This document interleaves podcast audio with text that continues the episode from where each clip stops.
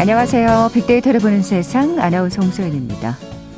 코로나19 관련 브리핑 방금 듣고 오셨습니다. 신규 확진자 수가 1,318명, 일요일 기준으로는 최다 기록이네요. 내일부터는 대전 4단계, 그 밖에 비수도권은 3단계로 거리 두기 단계가 격상이 됩니다. 덥고 답답하고 참 요즘 우리 심정이 아닐까 싶은데요. 그래도 어제는 좀 시원하지 않으셨나요? 세계 최강, 그야말로 뭐 세계 최강 글자 그대로죠. 태극 여공사들의 올림픽 9연패 소식 또 한 번 세상을 깜짝 놀라게 했고요. 또 막내형 이강인 선수의 멀티골, 네, 축구대표팀의 4대0 승리, 가슴 한켠이 뻥 뚫리는 것만 같았습니다. 아, 이 기분 이대로 이번 한 주 이어갔으면 하는 바람인데요. 한데 올림픽 현장에서는 기분 좋은 소식만 있는 건 아닌 것 같습니다. 일본이 자꾸 우리를 생투집 잡는다고 하는데, 잠시 후 월드 트렌드 빅데이터로 세상을 본다 시간에 도쿄올림픽 관련 소식 자세히 살펴볼 거고요. 자, 요즘 MZ세대 사이에서는 N잡러가 인기라고 합니다. 앞서 2021 핫트렌드 시간에 만나보겠습니다. KBS 1라디오 빅데이터를 보는 세상, 먼저 빅퀴즈 풀고 갈까요? 오늘 도쿄올림픽 관련 소식 전해드릴 텐데, 자, 믿고 보는 한국 여자양궁 관련 문제 오늘 준비했습니다. 안산, 강채영, 장민희 선수로 구성된 여자양궁 대표팀, 올림픽 단체전 9연패 신화를 썼고요. 이미 혼성전에서 금메달을 목에 건 안산 선수, 자, 오는 30일 한국 역대 하계올림픽 단일대회 사상 첫 3관왕에 도전할 예정입니다. 이게 혼성전이 생기니까 또 이렇게 3관왕에 도전할 또 기회가 생기네요. 자, 그리고 역대 한국 선수 가운데 올림픽에서 가장 많은 메달을 획득한 선수는 사격의 진종호 선수와 양궁의 이이 선수죠. 서울 올림픽과 바르셀로나 올림픽, 2000년 시드니 올림픽에 출전해서 금메달 4개와 은메달 1개, 동메달 1개, 이렇게 총 6개의 메달을 획득했습니다. 자, 보기 드릴게요. 1번 박태환, 2번 박세리, 3번 이상화, 4번 김순영.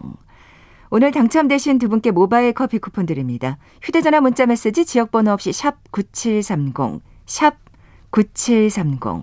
짧은 글은 50원, 긴 글은 100원의 정보 이용료가 부과됩니다. KBS 라디오 어플 콩은 무료로 이용하실 수 있고요. 자, 이제 1라디오, 유튜브는 물론이고 콩에서도 보이는 라디오로 함께하실 수 있죠. 방송 들으시면서 정답과 함께 다양한 의견들 문자 보내주십시오. 하루가 다르게 뜨거워지고 있는 지구, 여름철 찌는 듯한 더위로 인한 폭염 피해도 늘어나고 있습니다. 폭염이 이어지면 외출을 자제하고 최대한 실내에 머무르며 물이나 이온 음료를 자주 마셔야 합니다. 현기증, 메스꺼움 등 열사병 초기 증상이 있을 땐 시원한 장소로 이동해 차가운 음료를 천천히 마시고 노출된 피부에 물을 뿌려 가능한 빨리 몸을 식혀야 합니다. 건설 현장에서는 기온이 최고에 달하는 한낮엔 되도록 실내외 작업을 중지하고 휴식을 취해야 합니다. 특히 창문이 닫힌 차 안에 노약자와 어린이를 홀로 남겨둬선 안 됩니다. 부득이 외출을 할 때는 헐렁한 옷차림에 책 넓은 모자와 양산, 그리고 물을 준비합니다. 또한 부모님과 어르신께는 자주 안부 전화를 걸어 건강과 안전을 확인하시기 바랍니다. 폭염 피해 예방, KBS 라디오가 함께합니다.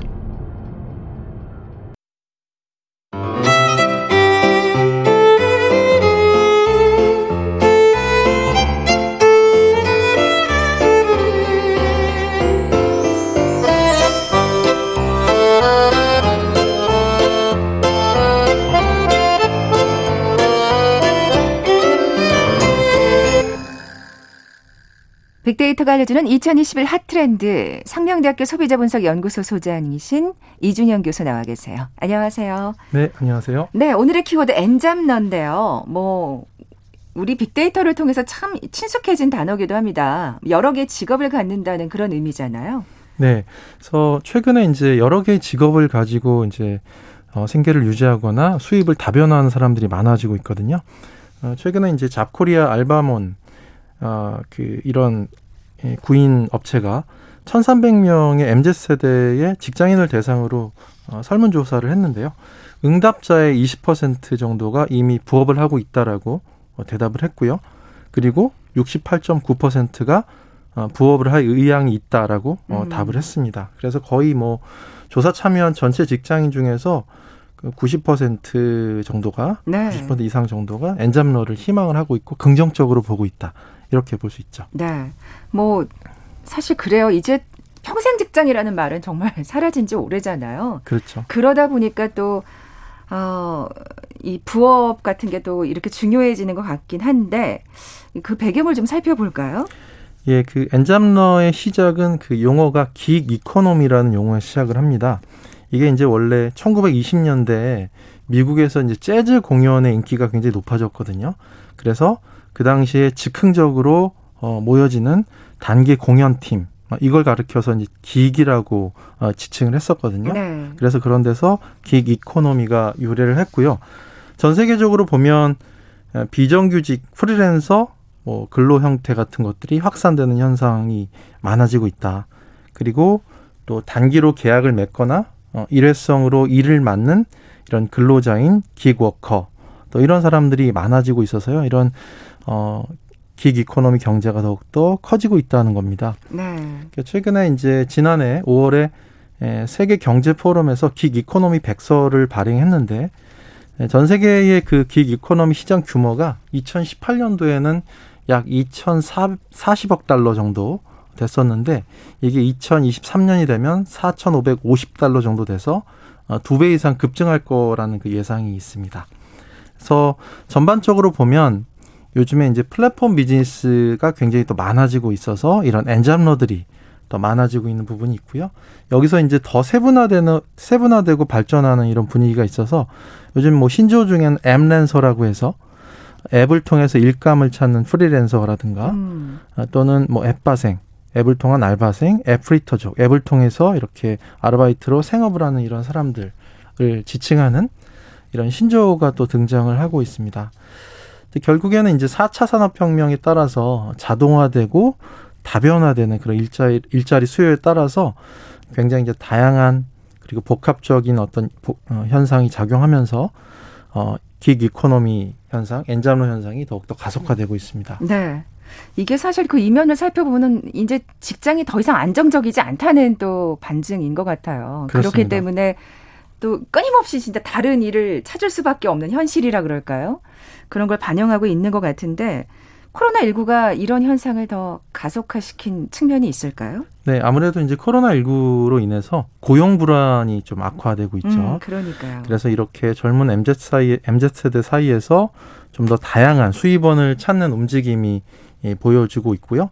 그리고 특히 요즘에 N잡러를 선호하는 이런 청년들이 특히 늘어나는 가장 큰 이유는 한 가지 일자리만으로는 좀 수입이 부족할 수 있다는 인식이 확산된다는 겁니다.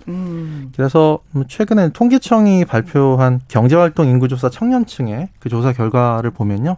첫 직장의 임금이 월 200만 원에도 못 미치는 경우가 73.3%에 달했다고 합니다. 네. 그래서 비교적 요즘에 물가 상승률도 높고 집값도 막 천정부지로 치솟고 있잖아요. 그래서 여기에 비하면 좀 상대적으로 좀 부족하다라고 생각을 하고 또 미래를 설계하는 데 있어서 좀 어려움을 겪는 청년들이 좀 많아지고 있다. 이렇게 분석을 하고 있습니다. 그러니까 그러니까 직장이 안정적이지 못하다는 이유에 플러스 거기에 더해 한 직장만으로는 생활이 안 되는 거군요. 그렇습니다. 또 여기에 더해서 코로나19까지 더 가세하면서 또 비대면 환경에서도 우리가 수입을 창출할 수 있는 플랫폼 일자리 같은 것들이 굉장히 많아지고 있어요. 그래서 이런 N잡러에 대한 관심들도 많아지고 있고요. 특히 또 아까도 말씀드렸지만 실물 자산의 가치가 상승되니까 또 이런 노동 대가의 하락, 가치의 하락 같은 것들을 좀 인식하게 되고 수입을 다변화하려고 하는 어떤 사람들의 열망. 그래서 지금 시대의 청년들은 뭔가 평생 직장보다는 또 평생 직업에 좀 더 가치를 두고 미래를 위한 투자 이런 것들을 더 중요하게 생각하는 이런 사람들이 또 많아지고 있습니다. 그러니까 평생 직장이 아니라 평생 직업이다. 이건 결국 끊임없이 그 직업을 바꿔가면서 나이 들어서까지 계속 일을 하려는 어떤 뭐 움직임을 얘기하겠네요. 그렇습니다. 예, 예. 중요한 키워드들도 좀 살펴볼까요? 네, 이 N잡러 가속화 현상의 배경이 되는 어떤 몇 가지 키워드를 좀 알아보면 일단 디지털 노마드라는 또 용어가 있습니다. 특히 온라인 플랫폼에서 여러 개의 직업 또는 일을 하는 엔잡을 하는 이런 사람들이 많아지고 있다. 그러니까 요즘에는 디지털 기기 하나만 있으면 또 시공간 제약을 받지 않고 좀 더 자유롭게 생활하면서 또 근무나 일을 할 수 있는 또 이런 분야도 많아지고 있고 네. 또 실제로 이런 사람들이 많아지고 있어요. 그리고 또 하나의 키워드는 열정 경제라는 말이 있습니다. 영어로 패션 이코노미라고 이렇게 얘기하는데 그야말로 자신의 열정, 자신의 개성이나 또는 창의성 같은 것들, 그 역량 같은 것들을 발휘해서 또 돈을 벌 수 있는 그런 플랫폼들이 많아지고 있다는 거, 이것들을 이제 의미를 하는 겁니다.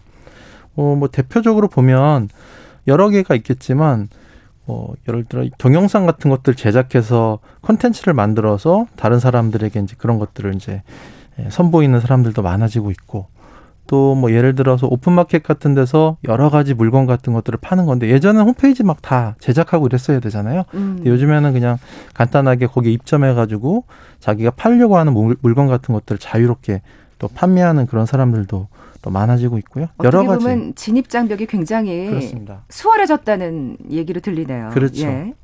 그래서 이제 플랫폼 비즈니스 같은 것들도 굉장히 또 다양해지고 있다라는 것을 또 볼 수가 있죠. 네.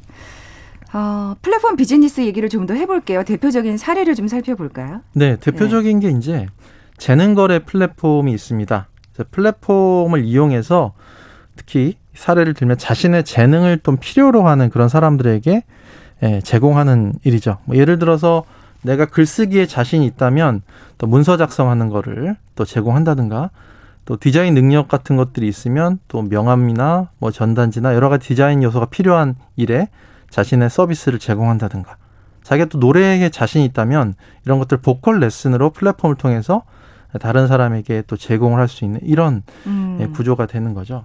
그래서 뭐 여러 업체가 있겠지만 이런 재능거래 플랫폼에다가 자기의 소개나 또 포트폴리오 같은 것들을 등록하게 되면 연락이 오고 또 거기에 따라서 거래 내역이나 후기가 쌓이게 되면 자기에 대한 신뢰나 그렇지. 사람들의 신뢰가 쌓이게 되겠죠. 후기 중요하죠. 그렇습니다. 네. 그래서 안정적인 수입으로 이어지는 거고요.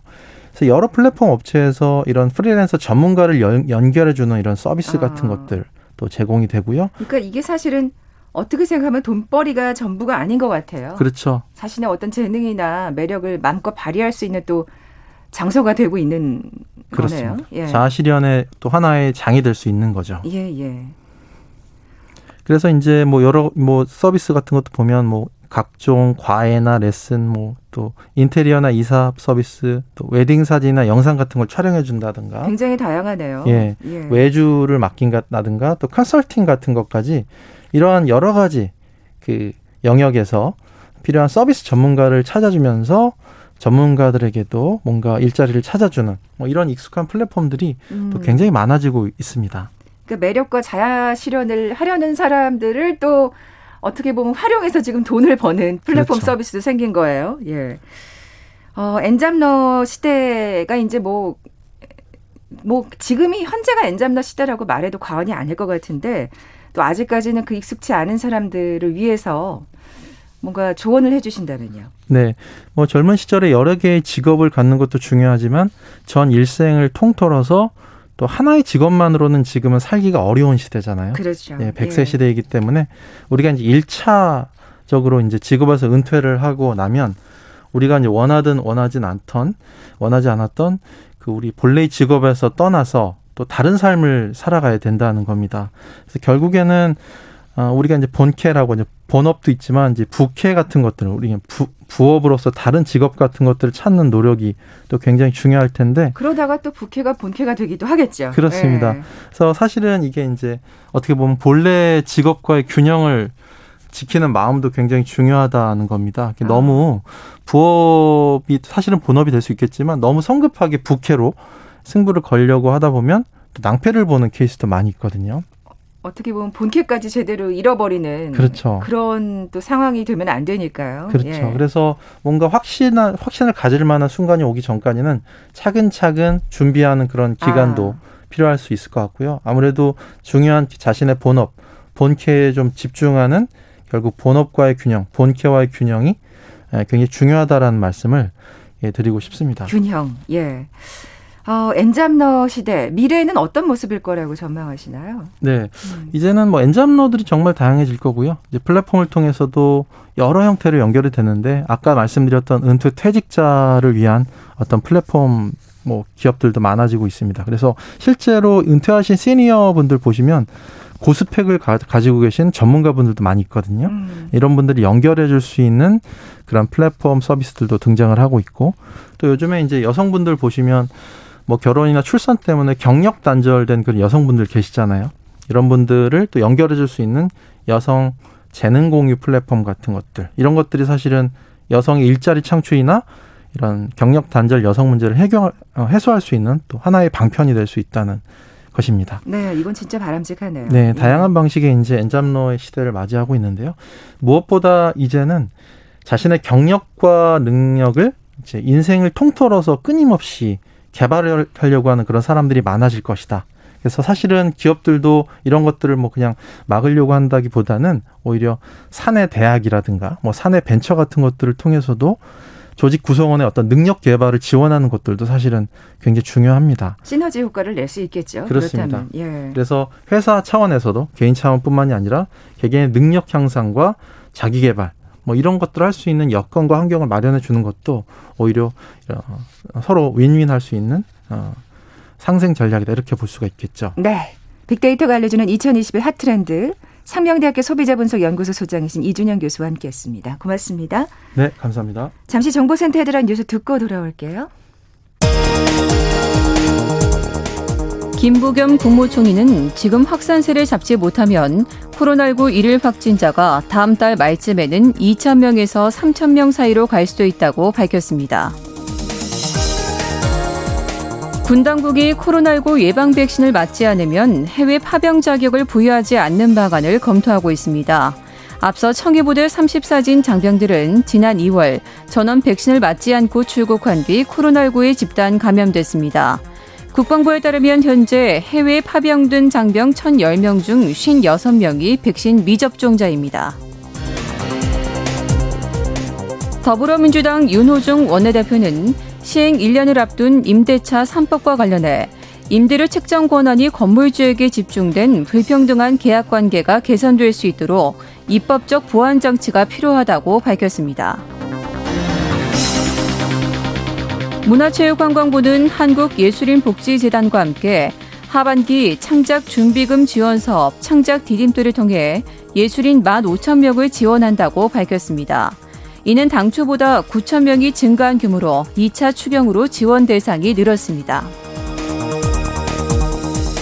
국내 대표적인 여름 축제인 진흙의 대향연 보령 머드축제가 중국 하얼빈 국제빙설 대세계, 태국 송크란 물축제와 함께 세계축제협회에 의해 아시아 3대 축제로 선정됐습니다.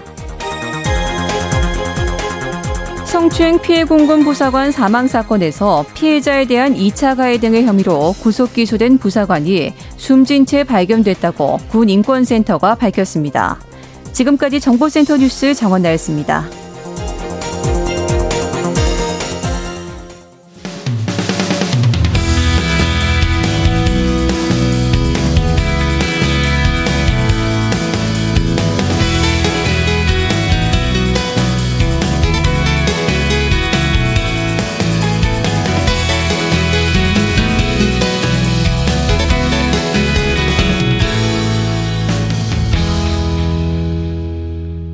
지구촌 화제 이슈를 빅데이터로 분석해보는 시간이죠. 월드 트렌드 빅데이터로 세상을 본다. 뉴스포터의 신혜리 에디터 나와 계세요. 안녕하세요. 네, 안녕하세요. 네, 빅퀴즈 다시 한번 내주세요. 네, 오늘 도쿄올림픽 관련 소식을 전해드릴 텐데요. 이 믿고 보는 한국 여자 양궁. 밑보양 어제 올림픽 단체전 9연패 신화를 썼습니다. 역대 한국 선수 가운데 올림픽에서 가장 많은 메달을 획득한 선수 또한 양궁 종목에 있는데요. 총 6개의 메달을 획득한 사격의 진종호 선수와 양궁의 이 선수입니다. 과연 이 선수는 누구일까요? 1번 박태환, 2번 박세리, 3번 이상화, 4번 이순영. 김순영. 아, 김순영. 죄송합니다. 여기서 세대차가 느껴지는데요. 저는 이 선수의 이름을 정말 한 번도 잊은 적이 없거든요. 네. 저희한테 되게 굉장히 엄청난 선수여가지고. 네네. 어쨌든 사격의 진종호 선수가 혼성전에서 부디 좋은 성적을 거둬서 네. 이 기록을 깰 수 있기를, 최다 메달 기록을 깰 수 있기를 이번에 기대해 봅니다. 자, 오늘 당첨되신 두 분께 모바일 커피 쿠폰 드릴 거예요. 정답 아시는 분들 저희 빅데이터를 보는 세상 앞으로 지금 바로 문자 보내주십시오. 휴대전화 문자 메시지 지역번호 없이 샵 9730, 짧은 글은 50원, 긴 글은 100원의 정보 이용료가 부과됩니다. 계속해서 올림픽 얘기로 시작을 해볼게요. 세계가 보는 우리. 네, 맞습니다. 어제 양궁 그리고 축구 경기 혹시 다 보셨나요? 아유, 그러게요.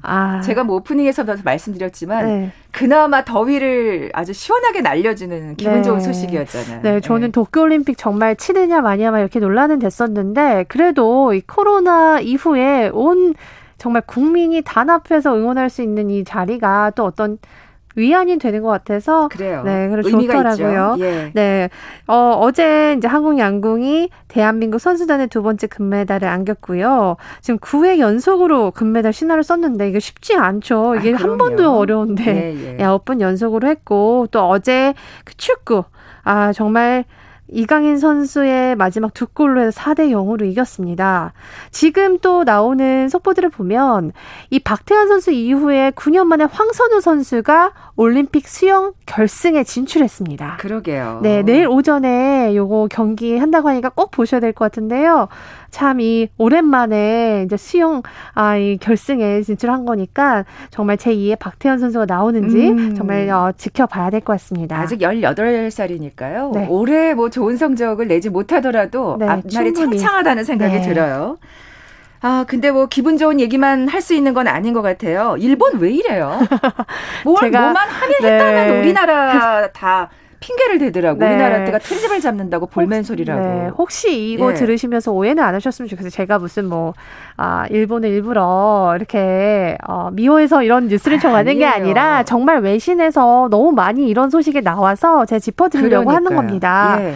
일단 지금 우리나라를 굉장히 계속 트집을 잡는 일이 있는데요. 지금 전 세계적으로 외신들이 사실 도쿄올림픽에 대해서 실망감을 많이 보도를 하고 있어요. 네, 네. 특히 이제 환경 문제인데요. 지금 호주의 폭스스포츠라는 매체가 있습니다. 여기에서 기사를 어떻게 냈냐면 똥물에서 수영, 올림픽 개최지 하수 유출의 두려움이라고 얘기를 하면서 이 도쿄만의 수질에 굉장히 문제가 있고 우려가 된다, 이런 얘기를 합니다. 그러니까 똥물이다, 이런 이야기를 하면서 이런 얘기가 굉장히 여러 번 지적이 됐었어요. 그죠? 네, 맞습니다. 예. 이 도쿄에 사실은 많은 비가 내릴 예정이라고 하는데 이것 때문에 하수 유출의 위험이 있는데 과연 이거를 제대로 정비를 했는지가 이제 의심스럽다는 거고요. 우리 선수들 진짜 어떻게 해요? 이런 그래서 경기를 치를 수 있을까요? 그럼요. 그래서 도쿄 같은 경우는 100년 된 이 하수구가 빗물로 범람하면요, 물이 도쿄만을 흘러가는 그런 구조입니다. 그렇기 때문에 수질 오염의 위험성이 충분하다라고요, 이제 이야기를 했고요.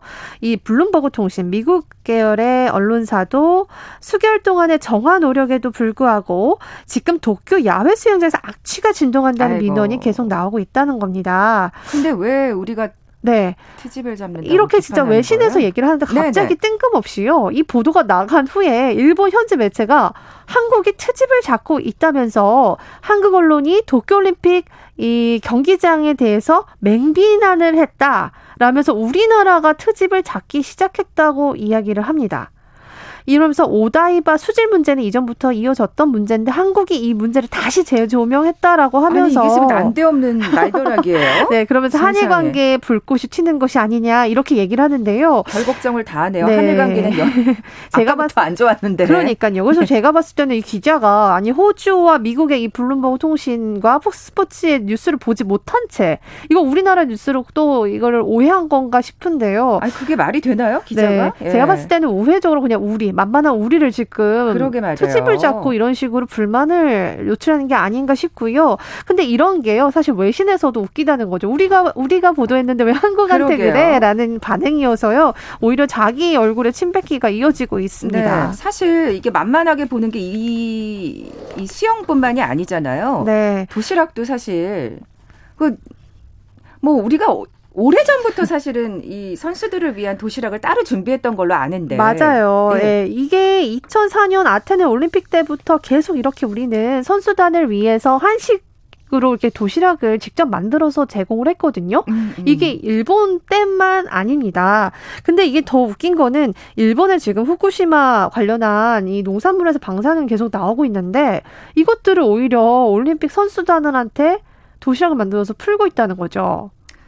네, 과연 이게 가능할지. 글쎄 사실은 그런 것도 걱정이 되지만 됐었지만 우리가 그거 걱정돼가지고 도시락을 없던 도시락을 지금 새로 만드는 것도 아니고 그동안 해왔던 거고 그쵸? 또 더욱이 선수들의 심리적 안정감 굉장히 중요한데요. 아니 저 같아도 후쿠시마산 식자재를 이용한 도시락을 기자한테 줬으면 저도 사실 안 먹었을 것 같거든요. 그리고 또 한식이 먹고 싶잖아요. 그렇습니다. 네. 근데요 이게 우리나라뿐만이 아니라요 미국은요 무려 자국에서 33톤의 음식을 가져갔어요. 근데 미국한테 뭐라고 안 하죠? 미국한테 뭐라고 안 합니다. 아이고, 미국에는 진짜. 정말 많은 그 미국산의 음식들을 막 배달하고 거기서도 뭐 닭가슴살, 생선, 채식주의자 식단 뭐 이런 것들 다 만들어서 이렇게 도시락 주는데도 우리나라만 콕 집어서 이것 때문에 한국의 이런 행위 때문에 후쿠시마 주민의 마음이 짓밟혀졌다. 이렇게 또 자민당의 의원이 얘기를 하는데 이 또 자민당의 의원의 발언을 국내 언론들도 받아쓰면서 또 우리나라 언론들도 그걸 보도하는 그런 이상한 모양새가 펼쳐졌습니다. 네, 우리나라 언론도 그냥 그대로 그걸 받아쓰게 한다는 건 좀 문제가 있나요? 네, 맞습니다. 예. 우리가 보는 세계로 넘어가 볼 텐데요. 네. 이번엔 코로나 얘기입니다. 네. 지금 정말 델타 변이 바이러스로 곳곳에서 다시 봉쇄령이 내려지고 있어요. 얼마 전까지만 해도 이 동남아, 싱가포르는 우리 얼마 전에 트래블 버블이라고 해서 이렇게 서로 여행을 자유롭게 오가는 것들을 논의하고 있다 이런 얘기 했었잖아요. 꿈 같은 얘기가 돼버렸네요. 얘기예요. 예. 유럽도 다시 재개장했나 그랬는데 지금 전 세계가 지금 변이 바이러스 때문에 봉쇄령이 내려졌습니다. 그런데 이런 상황에서요, 프랑스, 호주, 이탈리아에서는 이 대규모 시위가 펼쳐졌는데요. 이 프랑스에는 무려 11만 명이 지금 봉쇄령에 대해서 항의하는 시위를 하고 있습니다. 얼마나 갑갑한지는 우리도 사실 너무 잘 알잖아요. 네. 근데 그렇다고 해서 참 몰라요. 이게 사실 우리 국민들의 정서가 참 이렇게 차이가 있나 싶은데. 네. 이렇게 항의하는 시위까지 해서야 되겠느냐 하는 생각이 드는데요. 시위가 마음은. 촉발된 게 참 웃겨요. 네. 영화관, 헬스장 이런 문화 여가 시설을 이용할 때 백신 접종 완료했다는 보건 증명서를 제시해야지 입장이 가능하거든요. 프랑스 같은 경우는요. 근데 그거를 본인의 자유의지를 침해한다는 거죠. 그래서 지금 굉장히 이탈리아, 그리스에서도 지금 계속 비슷한 반대 시위가 있는데요. 이거는 약간 문화적 차이라고 봐야 할지 사실 저도 좀 난감한데 호주에서도 지금 수천 명 군중이 운집해서 봉쇄령에 항의하는 시위를 하고 있습니다. 네, 백신에 대한 어떤 불신의 온도차도 상당히 큰 것 같고요. 여기 이제 유럽 같은 데 보면 그렇군요. 뉴스포트의 신혜리 에디터와 함께했습니다. 고맙습니다. 네, 감사합니다. 자, 오늘 빅퀴즈 정답은 4번 김순영 선수였죠. 모바일 커피 쿠폰 받으실 두 분입니다. 전설 중에 전설이시죠 하시면서 1065님 정답 보내주셨고요.